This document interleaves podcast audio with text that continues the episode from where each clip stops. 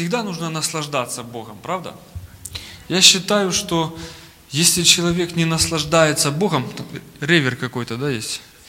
Если человек не наслаждается Богом, верующий, он несчастнее неверующих людей.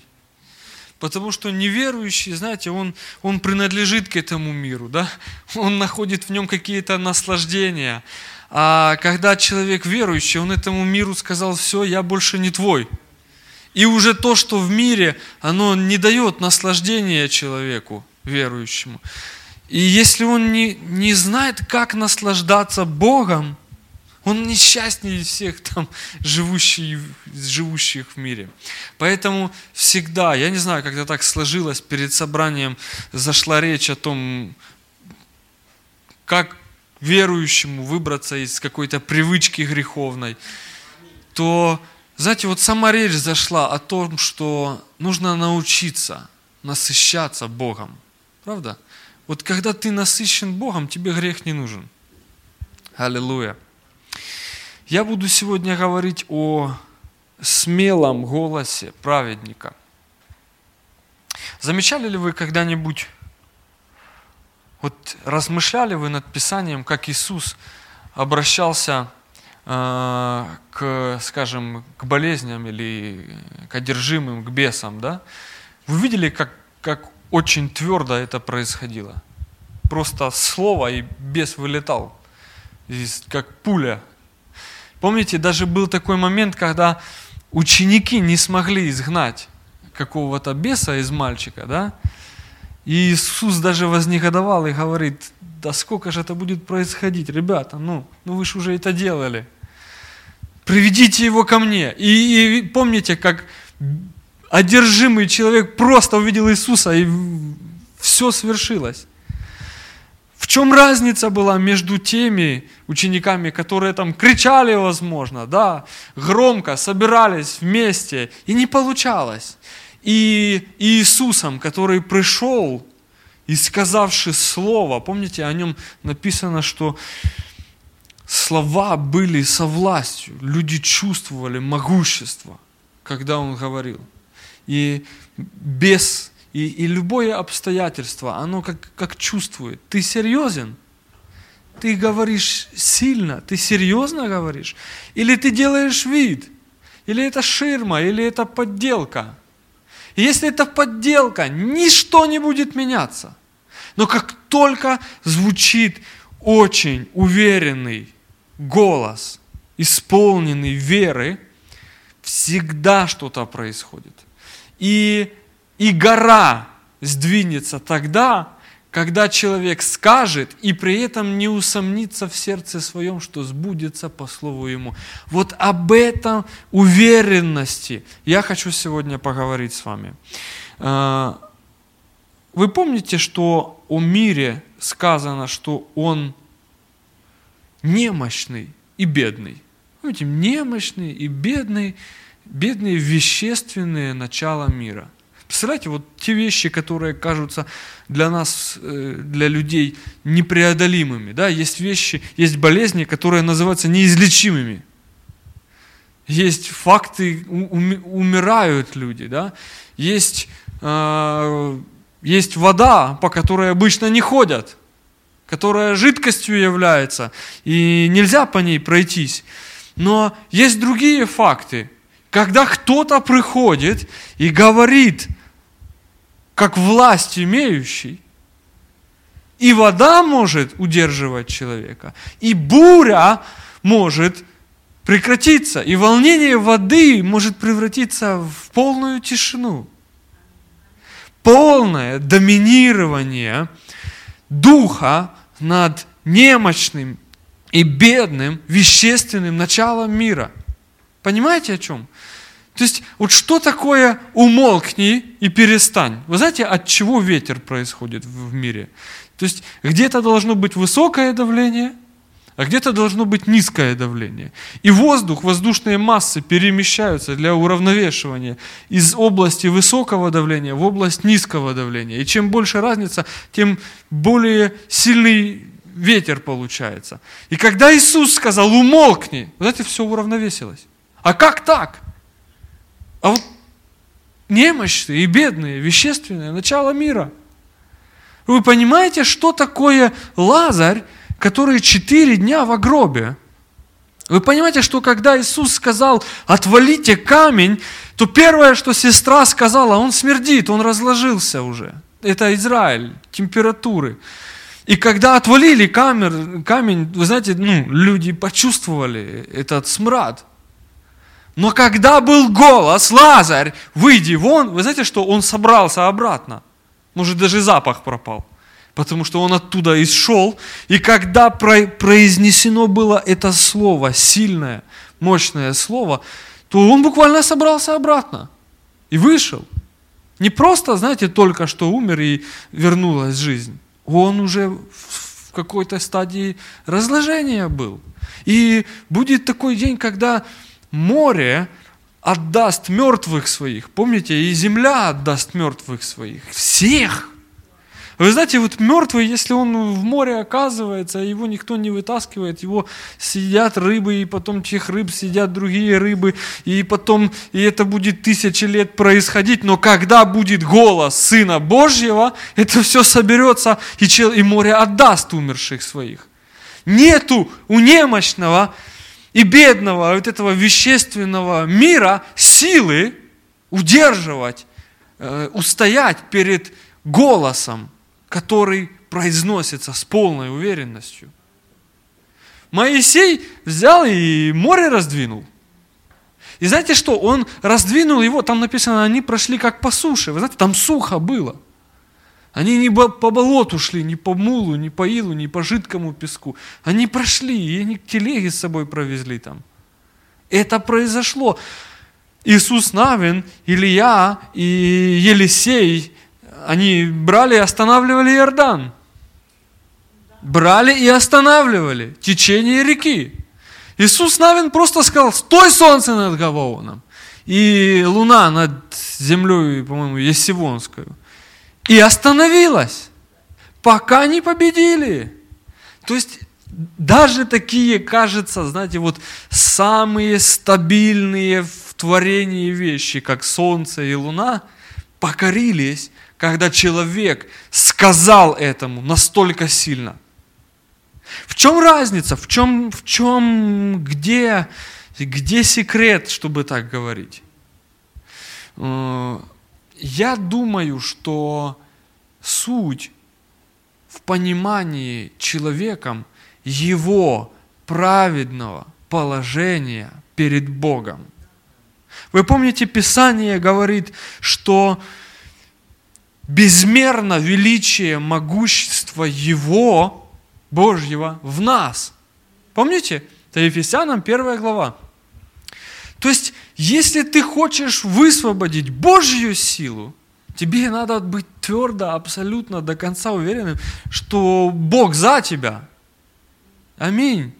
Если у тебя есть какие-то сомнения насчет того, насколько Бог за тебя, у тебя не получится сказать настолько твердо, чтобы вещественный, немощный и бедный мир покорился тебе – Должна быть высвобождена Божья сила из нас. Аминь. И э, я хочу просто показать вам, что мы с вами уже достаточно неплохо в вопросе праведности понимаем, правда? Достаточно неплохо. Но я вам хочу сказать, пока мы с вами не действуем в этой жизни, как Иисус, есть еще недостаток в нашем понимании праведности.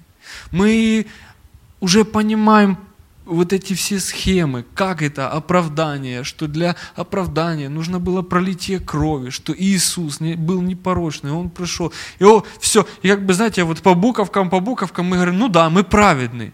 Но есть вот сила праведности, которая, когда праведник достаточно хорошо понимает и говорит – и пока мы с вами вот так не умеем разговаривать, есть куда развиваться в познании этой праведности.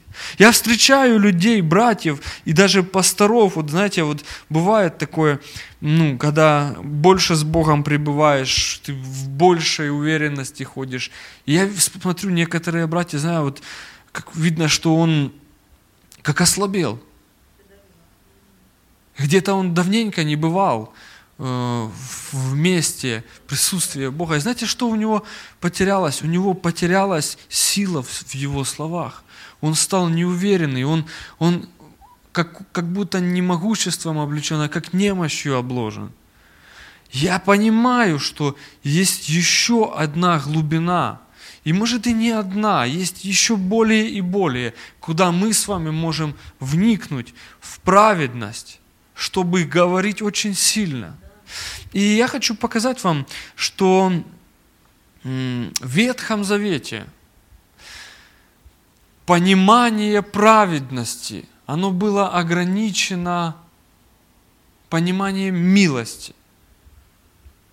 Да, да, я все-таки именно это и хочу сказать. Не в Ветхом Завете самые непонимающие люди думали так.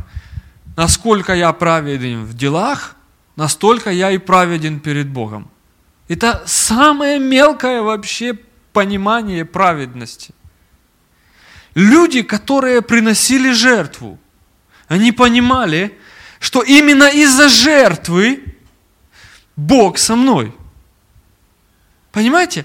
Они не просто, ну, это сегодня мы жертвы не приносим, у нас уже как-то затерлось это понимание. Тогда, когда священник брал жертву, у него было предписание такое, брать и кровить кровью на крышку, э, которая называлась престол благодати, да, и покрывать вот эти заповеди, которые там. И он понимал, что это милость, она дается на год, она действенна.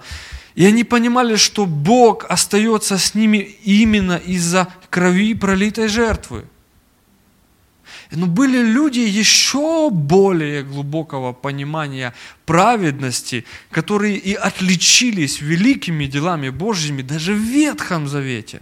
Послушайте, например, я хочу вам рассказать об Иисусе Навине – Помните историю, когда они в книге чисел были посланы соглядатаи, чтобы разведать, что там за земля? Вообще им не надо было посылать соглядателей.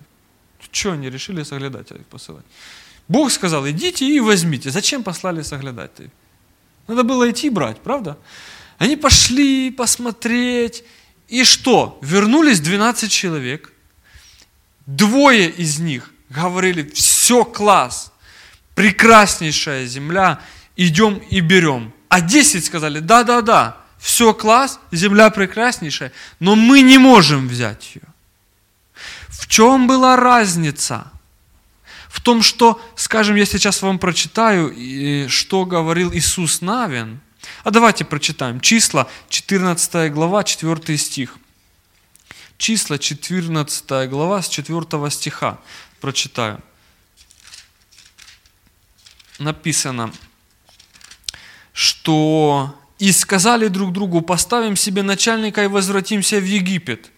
И пали Моисей и Аарон на лица свои пред всем собранием общества сынов Израилевых, а Иисус, сын Навин, и Халев, сын Иефонин, из осматривавших землю, разодрали одежды свои – и сказали всему обществу сынов Израилевых, земля, которую мы ходили, мы проходили для осмотра, очень, очень хороша.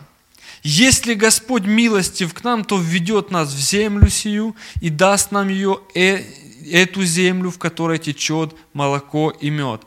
Только против Господа не восставайте и не бойтесь народа земли сей, ибо он достанется нам на съедение. Защиты у них не стало, а с нами Господь. Не бойтесь. Послушайте, когда мы с вами читаем стих 8, вот откройте стих 8, там написано так, «Если Господь милостив к нам, то введет нас в землю сию и даст нам ее, эту землю, в которой течет молоко и мед». Вы знаете, вот если вы недостаточно понимаете, что там за речь, то вы прочитаете это так. Если Господь будет милостив к нам, то во время битвы мы победим и заберем Вот если человек не понимает, о чем там речь, он именно так. Если Господь будет милостив к нам, то введет. А то милостив он к нам или не милостив, узнаем во время битвы. Вы знаете, не об этом вообще здесь речь идет. Дело в том, что Моисей на горе преображения с Богом разговаривал и говорил такие слова. Покажи мне себя, помните? Откройся, я хочу знать, я хочу увидеть. Бог сказал, хорошо, я сделаю так, что ты останешься цел. И помните, он провозгласил имя. И какое это имя было? Это исход 36, 34, 6. Написано, и прошел Господь пред лицом его и возгласил, Господь, Господь Бог человеколюбивый и милосердный, долготерпеливый и многомилостивый и истинный. И это то, что вошло в Иисуса Навина. Вы знаете, он просто был человеком, который прекрасно понимал, откуда, почему Бог что-то делает нам. Не потому, что мы праведники, а потому, что это Он, человеколюбивый, милосердный, долготерпеливый и многомилостивый. Он понял этот момент, что причина, по которой Бог за нас, это Его милость. А милость, это, знаете, определение милости, это когда человек не получает того, что заслуживает. Милость. Это вот такое отношение. И почему Иисус Навин был такой дерзновенный. Он понимал, что земля достается из-за Божьей милости. Почему те ребята, 10 а, остальных, ну как ребята, серьезные уважаемые люди, они против были?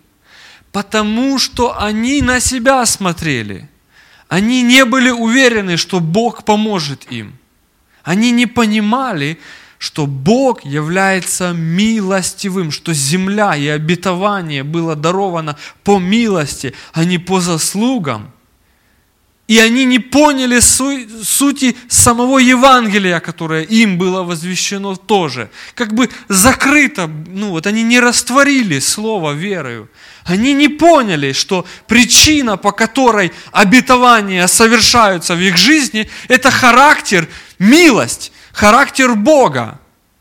Это Бог милостивый, поэтому в моей жизни происходят Божьи вещи. Мы с вами верим вообще-то в то же самое. Но только тогда жертва э, ягненок была, и достаточно сильной эта жертва была в их понимании, что они и солнце могли останавливать, и море раздвигать, и речку остановить, и Иерихон взять. И это все делал Бог. Аминь. А они только входили в это. А те десять, они не поверили, что они достаточно хороши, чтобы Бог дал им. Они не поняли, как вообще это происходит. Что было? Вначале Моисей принес истину о Боге. И двое из людей поняли, а десять из начальников поколений не поняли. Аминь. То есть, видите, была, было откровение в Ветхом Завете, и серьезнейшее откровение о праведности. Почему Бог за? Потому что Он милостивый. Милость. Они понимали милость. И совершали такие дела. Именно на основании этой милости этот же Иисус Навин сказал солнцу стоять. Именно это побудило Халева, представьте, насколько он понимал, он говорит, из-за этих десяти ему пришлось 40 лет ходить по пустыне, но я не обветшаю за эти 40 лет. Помните, он пришел к Иисусу Навину через 45, по-моему, лет и сказал, я такой же, свежий, я такой же, сильный, как и 40 лет назад, когда Моисей в твоем присутствии говорил, что гора вот эта будет отдана мне. Итак, просто дай разрешение, я с сыновьями пойду и возьму это. Он говорит, кто я такой, чтобы тебе запрещать? Иди и возьми. Он пошел и взял. Представляете, насколько глубокое понимание Бога, который милостивый, и всего, что в жизни происходит. Они, они думали об этом постоянно. Они видели, что хлеб падает с утра, каждое утро, только по причине того, что милость, они не заслуживали это. Они видели, что одежда не ветшает на них. Вы знаете, как это не ветшает одежда? Это когда ты пошел к своим там, ну, у них свиней не было, баранам.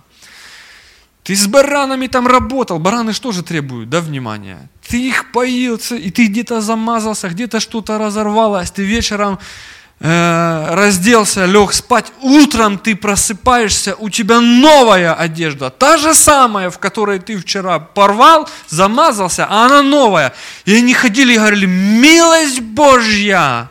А некоторые, как бараны, не понимали этого, понимаете? И они ходили а, и умирали от этого. Они не видели постоянную милость Божью над ними. Они роптали. Везде из всех ситуаций выход был. Всегда.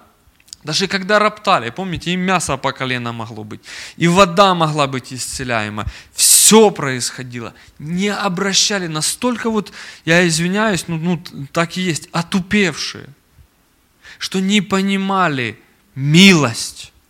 Аминь.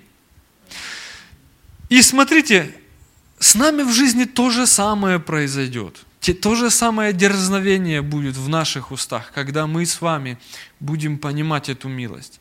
Но когда пришел Иисус, Он еще больше открыл вопрос праведности. Он открыл вопрос праведности, дальше которого уже некуда шагнуть. Он пришел и рассказал о взаимоотношениях отцовства и сыновства. Вы помните, что Иисус проповедовал? Он в конце сказал, вот если вы у свидетеля Иеговы спросите, какое имя Бога открыл Иисус, он скажет, Иегова. Отец. Он всегда говорил, тем более Отец ваш Небесный, Отец ваш Небесный, Отец ваш Небесный, Отец. Это то имя, которое Он открывал. И Он сам до конца понимал – что он сын. А вы знаете, сын имеет большее, большую глубину дерзновения перед Отцом, чем человек, понимающий Божью милость.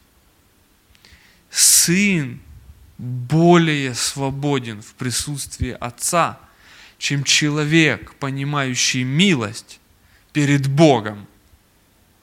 Еще раз, сын больше свободен, сын больше дерзновенен. Сын, знаете как? Сын не то, чтобы приходит с дерзновением к отцу. Отец, дай мне следующую мне часть имения. Сын просто берет и пользуется. Потому что сын понимает, что все твое – это мое. Это я просто беру этим и пользуюсь. И Писание говорит, что Господня земля – и все, что наполняет ее. Это ему принадлежит. Это не в Ветхом Завете написано. Это написано во втором Коринфянам, я сейчас секунду, в первом Коринфянам 10.26. Там написано, ибо Господня земля, и что наполняет ее. Это Божье все здесь. И это все покоряется Слову, которое произносит человек с полным дерзновением от Бога. Но когда этот человек понимает свое сыновство, дерзновение от этого более, чем от понимания милости Бога. Аминь. Посмотрите, э, Псалом 2.7.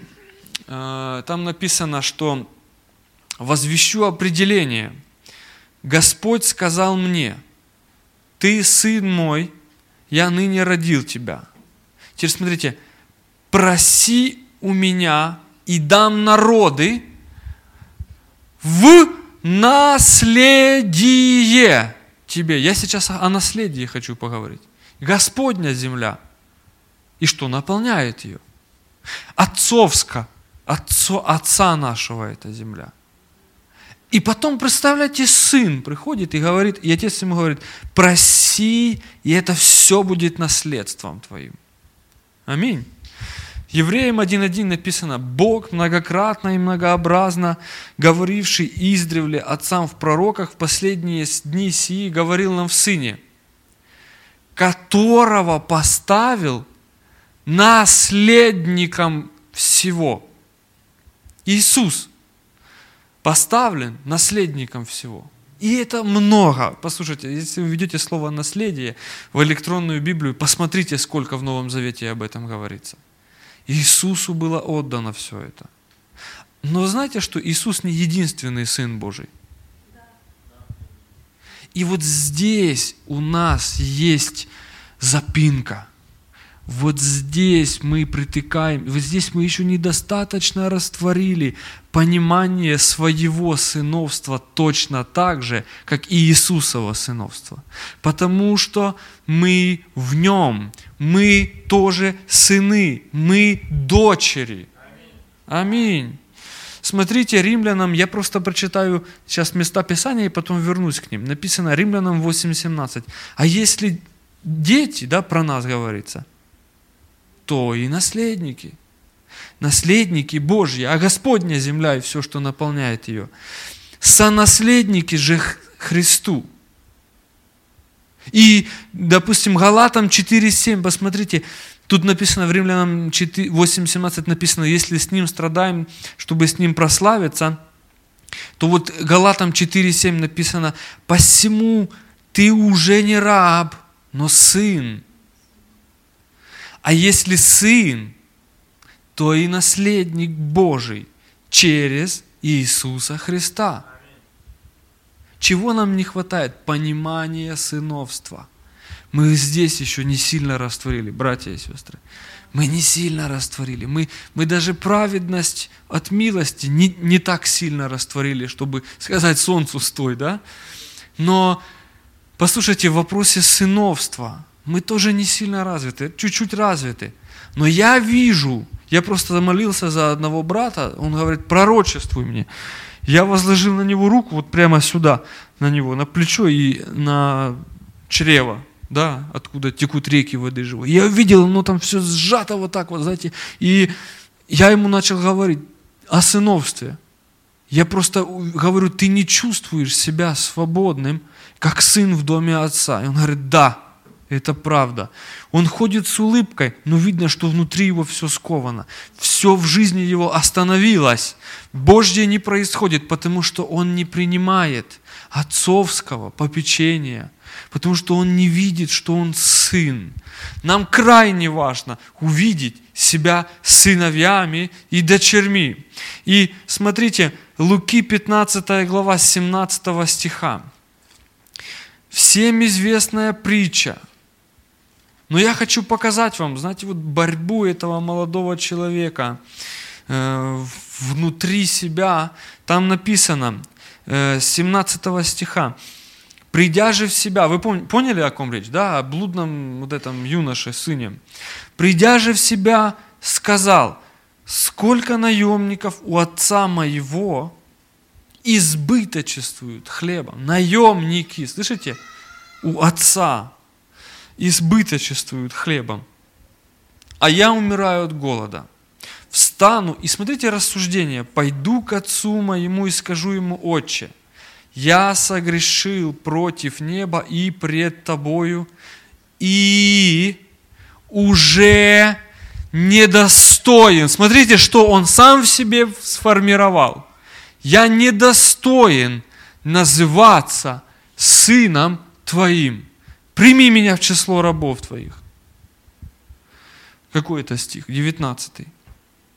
Встал и пошел к отцу своему, и когда он был еще далеко, увидел его отец и сжалился, и побежав, пал ему на шею и целовал его. Сын же сказал ему, «Отче, я согрешил против неба и пред тобою, и уже недостоин называться сыном твоим». И знаете, у него намерение такое было – сказать, прими меня в число рабов твоих, но, но отец не дает ему говорить об этом. Он стоит, он видит, отец подбежал, но он еще не до конца понимает. И потом вдруг, знаете, отец поворачивается А отец сказал рабам своим, принесите лучшую одежду, оденьте его, дайте перстень на руку его, обувь на ноги его, приведите откормленного теленка и закалите, станем есть и веселиться, ибо этот сын мой. И знаете, вот этот момент, когда он пришел к отцу и начал говорить, я больше не достоин сыном твоим называться, отец говорит, все это прекращает этот разговор. Он не говорит об этом. Бог не разговаривает о грехах. Я так люблю это говорить. Грехов и беззаконий не воспомяну больше. Бог не занимается вспоминанием о том, что было уничтожено.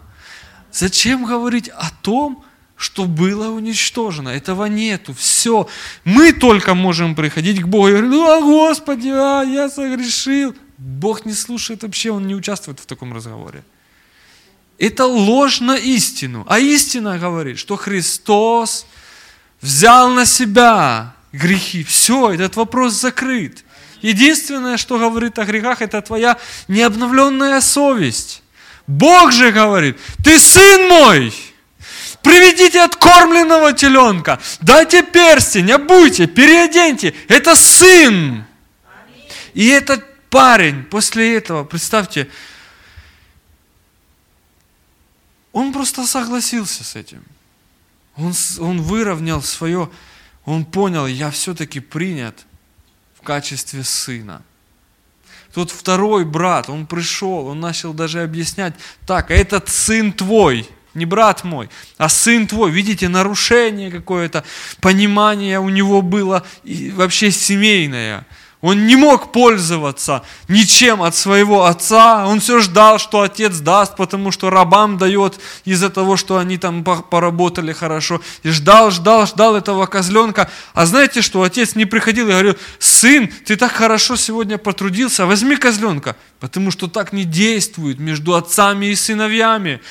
Между отцами и сыновьями действует слово «сын». Что за вообще разговор? Все мое, твое, какой козленок? Мы не можем пользоваться отцовским смело, пока чувствуем, что мы рабы. Аминь. Сыновство – это величайшее понимание правильного положения.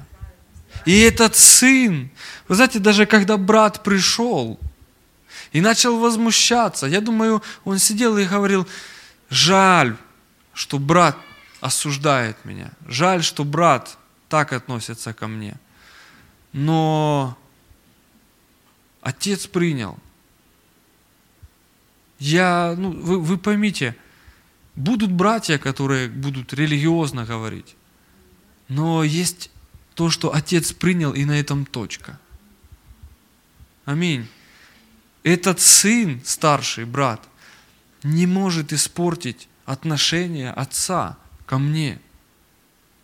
И мы не должны допустить в своей жизни, чтобы кто-то сказал, и мы на это повелись, что мы в чем-то недостойны. Сыновство – это то, что крайне важно. Аминь. Так хочется, чтобы кто-то на клавишах играл. И знаете что? Помимо того, я буду заканчивать, помимо того, что Библия говорит много о том, что мы дети – этого недостаточно. Вот Иоанн сказал в первом послании 3.2, написано, возлюбленные, мы теперь дети Божьи. Ну, вы знаете, вот вы читаете, а вы можете все равно, это может не проникать внутрь глубоко. Вы читаете, что Отец ваш Небесный заботится о птицах, тем более о вас. Вы можете читать про Отца, что не подает Отец э, змею вместо рыбы. И все равно, знаете, ваше сердце недостаточно открывается для этого. Недостаточно. Потому что, знаете, Божье Слово будет твердо не при одном свидетеле. Это может быть не более чем буква. А при двух или трех свидетелях будет твердо всякое слово. И поэтому, знаете, что сделал Отец? Отец послал внутрь нас Духа, Сына Своего. Послушайте, что написано. Я вам зачитывал уже Галатам 4.7, да? А давайте почитаем 4.6 и семь вместе. А как вы сыны, то Бог послал в сердца ваши Духа Сына Своего, вопиющего, Авва, Отче, как мало христиан Бога называют папой, хотя и знают, что это написано. Эти взаимоотношения еще почти не реализованы в жизни христиан. Авва, отче, папочка. Почти никто не говорит Богу. Но слушайте, как только вы вот попробуете, вы знаете, вы услышите, как тот Дух Сына, который послан, Он будет вторить этому.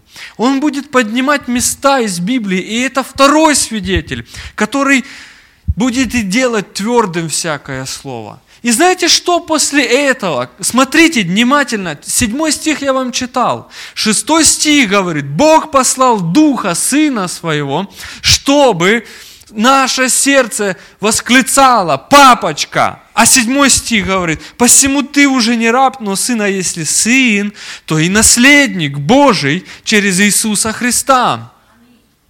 Вы знаете, что вы понимаете, что Господня земля и все, что наполняет ее, да? Но часто, когда нужно восполнение нужд, допустим, там, слышал, братья говорят, давайте помолимся, мне нужно 12 тысяч долларов. Как только ты сказал, мне нужно 12 тысяч долларов, от отца было отделено это. Послушайте, ну когда ты понимаешь вот это отношение Авва, Отче, что происходит? Ты понимаешь, ты наследник Божий. Ты начинаешь говорить уже не так, как не, неправедный, не знающий правед. Ты начинаешь обращаться к имуществу Отца, как к своему. Ты говоришь этому. Я вчера, я вам говорю, я встал, вот этот запах, смерть, смрад, вот этот. Знаете, я молюсь, я начинаю ему говорить, я сын, я сын, ну себе говорить, потом папочка, папочка, папа, папа. И тут этот запах, знаете, я, я повернулся и сказал, уйди, если надо, чтобы этот запах прекратился, пусть даже ветер подует. Знаете, ум мне сразу говорит, сказал, воняет же до сих пор. Но я еще раз сказал, папа, и мое сердце еще больше сильно сказал, нет, запах уходит. И не было запаха до самого утра. Я несколько раз ночью просыпался, не было этого запаха до самого утра. И вот еще Римлянам 8.17 я вам зачитывал. А давайте почитаем с 15 стиха потому что вы не приняли духа рабства, чтобы опять жить в страхе, но приняли духа усыновления. Посмотрите, которым взываем Папа. Что развивает внутри вас? Смелость пользоваться наследием дух сына, которым ты к Богу обращаешься. Папа, аминь. И что дальше? Сей самый Дух свидетельствует Духу нашему, что мы, вы знаете, мы как, что мы дети Божьи, что мы дети Божьи. Вот о чем сей самый Дух свидетельствует. Слушайте, о чем там происходит. Слушайте, Он постоянно, смотрите, все в постоянном времени, которым вопиющего Авва Отче. Это тот, который сейчас вопиет, да?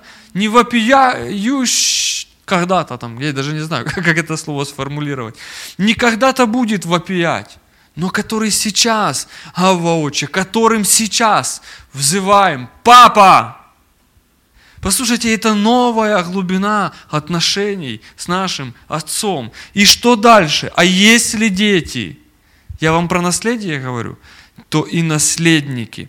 Наследники Божьи, сонаследники же Христу. Аминь. Вы увидели эту взаимосвязь, что есть праведность, которую понимали в Ветхом Завете люди, серьезнейшие люди, понимали милость Божью. Но есть то, что сегодня сыновство, дух сына. Писание говорит об этом. Но есть еще дух усыновления, который научает. Попробуйте обязательно это. Вот просто, знаете, милосердием Божьим умоляю вас. Прошу, попробуйте уединиться и поговорить с ним, как с папой. Вкусите его. Я сам вчера впервые в жизни вот так попробовал. Я сразу же запретил чему-то. Я хочу вырасти в этом, чтобы, когда я говорю горе сей, поднимись и ввергнись в море, я говорил к ней так, как сын того, которому это все принадлежит. Аминь. Благодарение Богу. Давайте мы поднимемся. Я, а как у вас причастие? Кто-то выносит, держит или как это происходит?